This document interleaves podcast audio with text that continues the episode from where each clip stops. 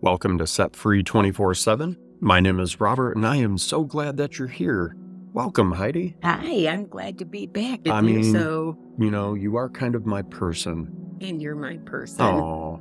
So now that we're through that feel good moment, Everybody's applauding. So, we are here reading through the Bible in one year, and we are so glad that you're here with us. And we're reading through the Bible in the message version, which for a lot of people gives them a fresh set of eyes on the text that they may have heard over and over. Or if you're brand new to the Bible, this is just a paraphrase of the Bible. It's going to sound different than anything else that you may have heard, but it does bring a richness and a meaning to some of the texts that we Mhm. oh, absolutely. I've, I've absolutely loved getting into the message this way. And as always, the text that we're reading will be down in the comments if you would like to follow along in your favorite translation. But she's going to go ahead and start today, and it's uh, chapter 4 in Matthew, verse 12 through 17. All right, let's go. This one is labeled Teaching and Healing, two things I really like. When Jesus got word that John had been arrested, he returned to Galilee. He moved from his hometown, Nazareth, to the lakeside village Capernaum, nestled at the base of the Zebulun and Naphtali hills. This move completed Isaiah's revelation. Land of Zebulun, land of Naphtali, road to the sea over Jordan, Galilee, crossroads for the nations. People sitting out their lives in the dark saw a huge light. Sitting in that dark, dark country of death, they watched the sun come up. This Isaiah prophesied revelation came to life in Galilee the moment Jesus started preaching. He picked up where John left off. Change your life. God's kingdom is here. Walking along the beach of Lake Galilee, Jesus saw two brothers, Simon, later called Peter, and Andrew. I'm going to stop there just for a 2nd just Mhm. as an example of why I love this message version. It says, Walking along the beach of Lake Galilee, Jesus saw two brothers, and immediately your mind goes to a time when I just walked along the beach, whether maybe your toes were in the water or you feel the sand under your feet. But that's what he was doing. Yeah. And he's approaching these two men who were there fishing. And you can picture this, and it's just, I don't know. Yeah. All right, so he saw the two brothers, Simon and Andrew. They were fishing, throwing their nets into the lake. It was their regular work. Jesus said to them, Come with me. I'll make a new kind of fisherman out of you. I'll show you how to catch men and women instead of perch and bass. They didn't ask questions, but simply dropped their nets and flowed. Mhm. That's astonishing to me. How many of us are willing to do that? Like if some guy just showed up at my work today and said, Hey, yeah, come follow me. Yes, but doesn't that speak volumes of Jesus? Because they said in appearance, he was nothing that stood out. He just blended in with any other person, but there was something about him that just Pulled you in. drew people in. A short distance down the beach, they came upon another pair of brothers, James and John, Zebedee's sons. These two were sitting in a boat with their father Zebedee, mending their fish nets.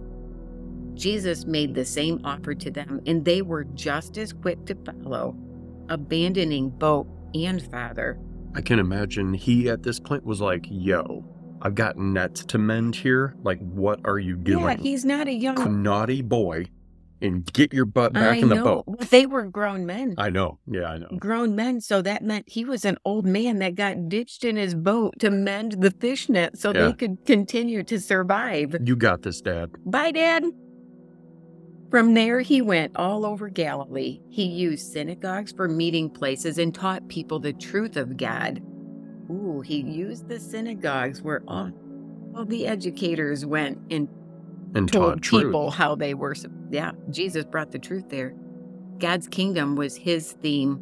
The beginning right now, they that beginning right now, they were under God's government, a good government. He also healed people of their diseases and of the bad effects of their bad lives. Word got around the entire Roman province of Syria. People brought anybody with a sickness, whether mental, emotional, or physical. Jesus healed them, one and all. More and more people came, the momentum gathering. Besides those from Galilee, crowds came from the ten towns across the lake, others up from Jerusalem and Judea, still others from across the Jordan. It's amazing. See, now I can't. Man, to be an Old Testament I. But this is in that in between. Hmm. To be there in that time would have been. Ooh, And now I'm going to pick up in Acts, and we are reading Acts chapter 5, verse 1 through 16. But a man named Ananias, his wife Sapphira, conniving in this with him, sold a piece of land, secretly kept part of the price for himself, and then brought the rest to the apostles and made an offering of it. Peter said, Ananias, how did Satan get you to lie to the Holy Spirit and secretly keep back part of the price of the field? Before you sold it, it was all yours. And after you sold it, the money was yours to do with as you wished. So, what got you to pull a trick like this? You didn't lie to men, but to God. Ananias, when he heard those words, fell down dead. That put the fear of God into everyone who heard of it.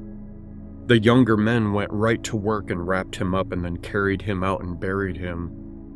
No more than three hours later, his wife, knowing nothing of what had happened, came in. Peter said, Tell me, were you given this price for your field? Yes, she said, that is the price. Peter responded, What's going on here? That you connived to conspire against the spirit of the Master. The men who buried your husband are at the door, and you're next. No sooner were the words out of his mouth than she also fell down, dead.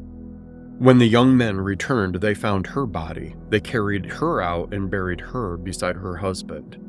By this time, the whole church, and in fact everyone who had heard of these things, had a healthy respect for God. Hmm. They knew God was not to be trifled with. Through the work of the apostles, many God signs were set up among the people. Many wonderful things were done. They all met regularly and in remarkable harmony on the temple porch named after Solomon. But even though people admired them a lot, outsiders were wary about joining them. On the other hand, those who put their trust in the Master were added right and left, men and women both.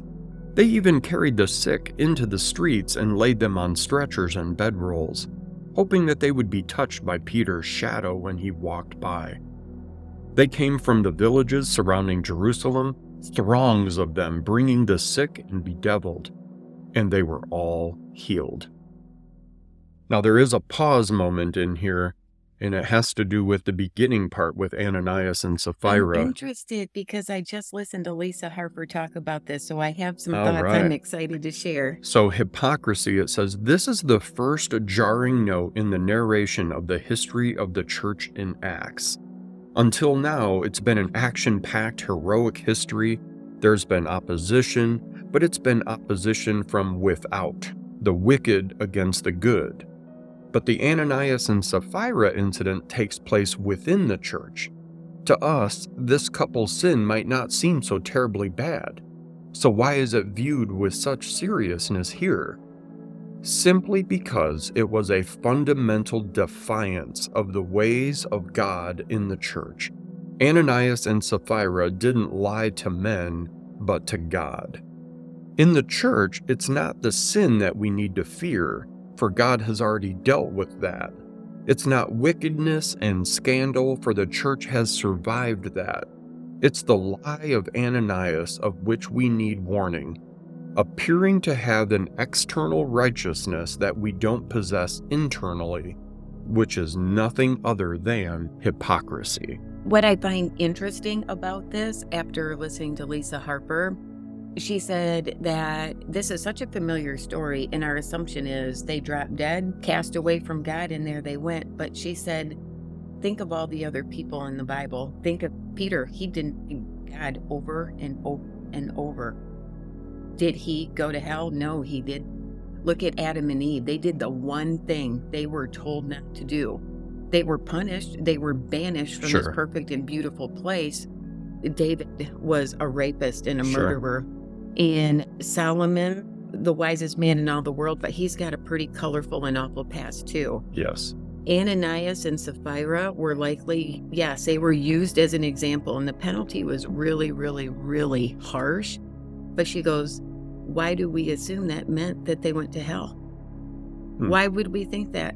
She goes, You know, Moses striking the rock out of anger and Yeah. his severe punishment for that, but it didn't mean he went to hell. Right. The church needed this example of the seriousness of this. But she goes, don't assume that God's good love and grace didn't apply to them too. That they didn't drop dead on earth but woke up with him Sure. in full realization of what he's done for them. Yeah. And I loved the take on it. We do. And it, So good. yeah, it is so good. So now we're at Psalm number eight. We're rewinding back to the Old Testament. Chapter 8 David's Psalm. God, brilliant Lord, yours is a household name.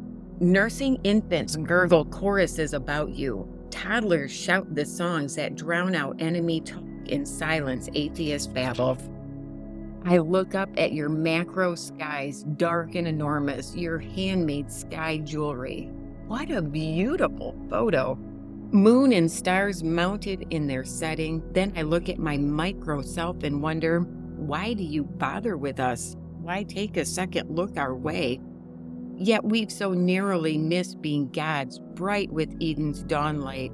You put us in charge of your handcrafted world, repeated to us your Genesis charge, made us stewards of sheep and cattle, even animals out in the wild, birds flying and fish swimming, whales singing in the ocean deeps.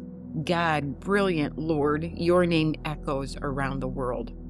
That is beautiful. It is a beautiful psalm. I love how the message version Oh, just brings a different language and feel Mm. to the Psalms. I mean, it, it is beautiful. How often have we stood outside the front door of our house in the darkness of the night and just looked up? I mean, we live out in the country. There's no ambient light in the stars. Are beautiful. It's just, it's spectacular. And also that gross, I, I immediately thought of that. Yeah. And I did feel so tiny, but we are so loved. We're the tiny little thing. Yeah. That God loved that much. Amazing stuff. So, going all the way back now to Genesis, and we are reading chapter 21 through 23 today. Chapter 21 God visited Sarah exactly as he said he would. God did to Sarah what he promised. Sarah became pregnant and gave Abraham a son in his old age, and at the very time God had set. Abraham named him Isaac. When his son was eight days old, Abraham circumcised him just as God had commanded. Abraham was a hundred years old when his son Isaac was born. Sarah said, God has blessed me with laughter, and all who get the news will laugh with me. She also said, Whoever would have suggested to Abraham that Sarah would one day nurse a baby, yet here I am, I've given the old man a son. I love it. I know. They're still. I've No. given the old man a son. The baby grew and was weaned. Abraham threw a big party on the day Isaac was weaned. One day, Sarah saw the son that Hagar the Egyptian had borne to Abraham, poking fun at her son Isaac. She told Abraham, Get rid of this slave woman and her son. No child of this slave is going to share the inheritance with my son Isaac. The matter gave great pain to Abraham. After all, Ishmael was his son. But God spoke to Abraham Don't feel badly about the boy and your maid. Do whatever Sarah tells you. Your descendants will come through Isaac. Regarding your maid son, be assured that I'll also develop a great nation from him. He's your son, too. Abraham got up early the next morning, got some food together and a canteen of water for Hagar, and put them on her back and sent her away with the child. She wandered off into the desert of Beersheba. When the water was gone, she left the child under a shrub and went off 50 yards or so. She said, I can't watch my son die. As she sat, she broke into sobs. Meanwhile, God heard the boy crying. The angel of God called from heaven to Hagar What's wrong, Hagar? Don't be afraid. God has heard the boy and knows the fix that he's in. Up now. Go get the boy. Hold him tight. I'm going to make of him a great nation. Just then, God opened her eyes. She looked, she saw a well of water. She went to it and filled her canteen and gave the boy a long, cool drink. God was on the boy's side as he grew up. He lived out in the desert, and he became a skilled archer. He lived in the Paran wilderness, and his mother got him a wife from Egypt. At about that same time, Abimelech and the captain of his troops, Phicol, spoke to Abraham No matter what you do, God is on your side. So swear to me that you won't do anything underhanded to me or any of my family. For as long as you live here, swear that you'll treat me and my land as well as I have treated you. Abraham said, I swear it. At the same time, Abraham confronted Abimelech over the matter of a well of water that Abimelech's servants had taken. Abimelech said, I have no idea who did this. You never told me about it. This is the first that I've heard of it. So the two of them made a covenant. Abraham took sheep and cattle and gave them to Abimelech, and Abraham set aside seven sheep from his flock. Said, What does this mean? These seven sheep that you've set aside. Abraham said, It means that when you accept these seven sheep, that you will take it as proof that I dug this well, that it's my well. And that's how the place got named Beersheba, the oath well because the two of them swore a covenant oath here. After they had made the covenant at Beersheba, Abimelech and his commander Phicol left and went back to the Philistine territory. Abraham planted a tamarisk tree in Beersheba and worshipped God there, praying to the eternal God. Abraham lived in the Philistine country for a long time. Chapter 22 after all this, God tested Abraham. God said, Abraham. Yes, answered Abraham, I'm listening. He said, Take your dear son Isaac, whom you love, and go to the land of Moriah. Sacrifice him there as a burnt offering on one of the mountains that I'll point out to you. Abraham got up early in the morning and saddled his donkey. He took two of his young servants and his son Isaac. He had split wood for the burnt offering. He set out for the place that God had directed him. On the third day, he looked up and saw the place in the distance. Abraham told his two young servants, Stay here with the donkey. The boy and I are going over there to worship, and then we'll come back to you. Abraham took the wood for the burnt offering and gave it to Isaac his son to carry. He carried the flint and the knife, the two of them went off together. Isaac said to Abraham his father, Father, Yes, my son. We have flint and wood, but where's the sheep for the burnt offering? Abraham said, Son, God will see to it that there's a sheep for the burnt offering. And they kept on walking together. They arrived at the place to which God had directed him, Abraham built an altar, he laid out the wood, and then he tied up Isaac and laid him on the wood.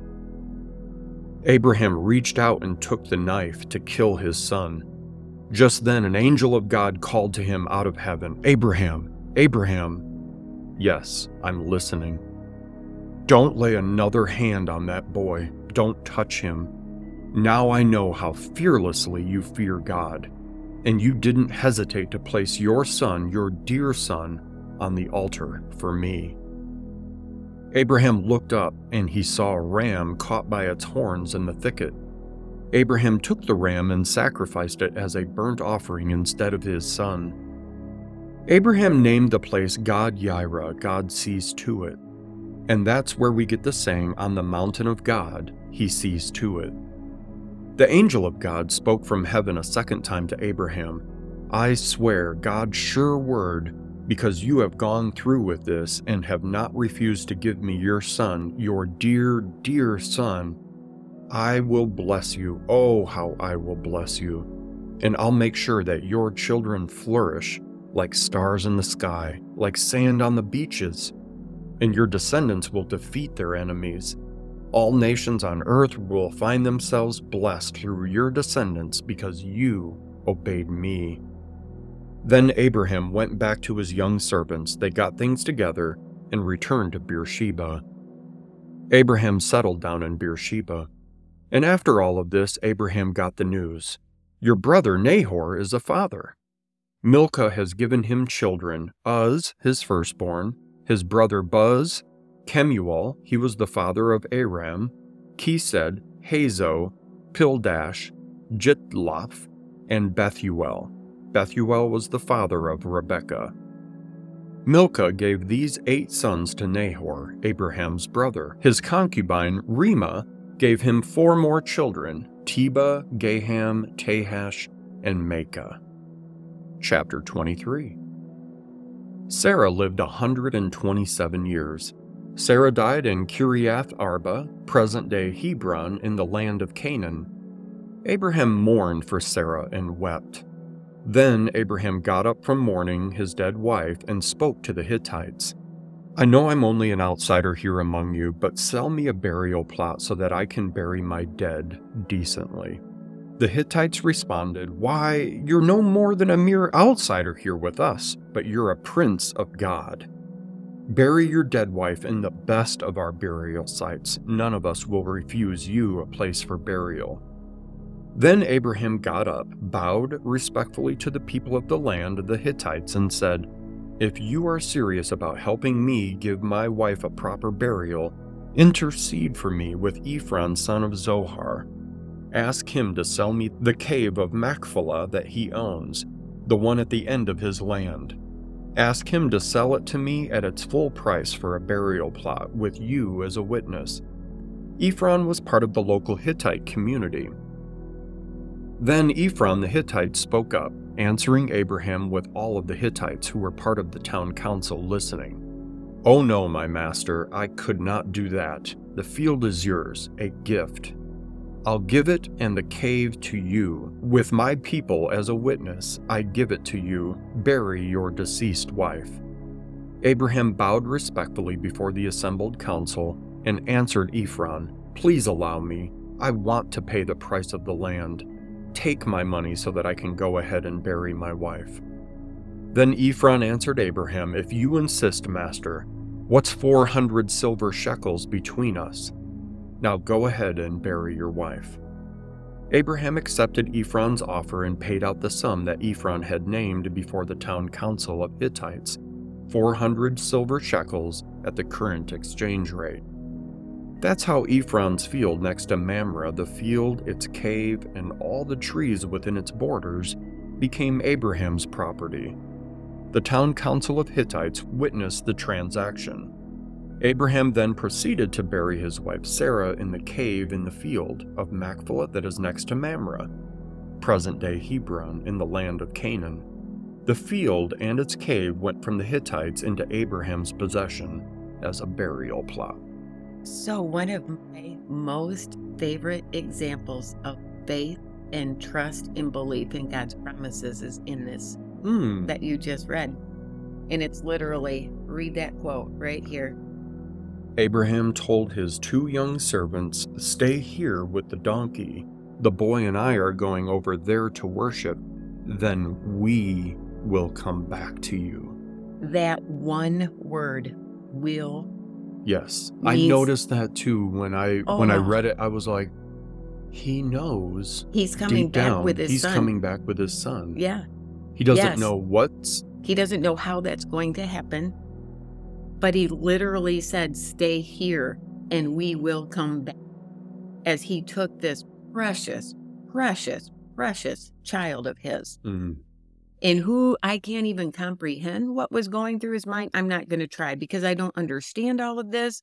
But that sentence and what this is in here for is to show us God is worthy of your trust and belief in his promises. He told Abraham, through this son, this one, I will make many nations. yeah. He blessed the other, but it was through this son. Abraham knew that and he believed it. Yes. To the end. Yeah. Well, friends, that is the end of our Bible reading today. We appreciate you joining along so much. Please give this episode a like, a share, a comment, Please. a follow. We're just in the middle of growing this mm-hmm. channel, and we appreciate your support in that way. It helps us just keep on putting positive messages out in the airways. Absolutely. So, thanks again for joining with us. We're going to see you here tomorrow for day number nine. Yeah. The Bible is boring. It is not boring. we will see you tomorrow. Bye.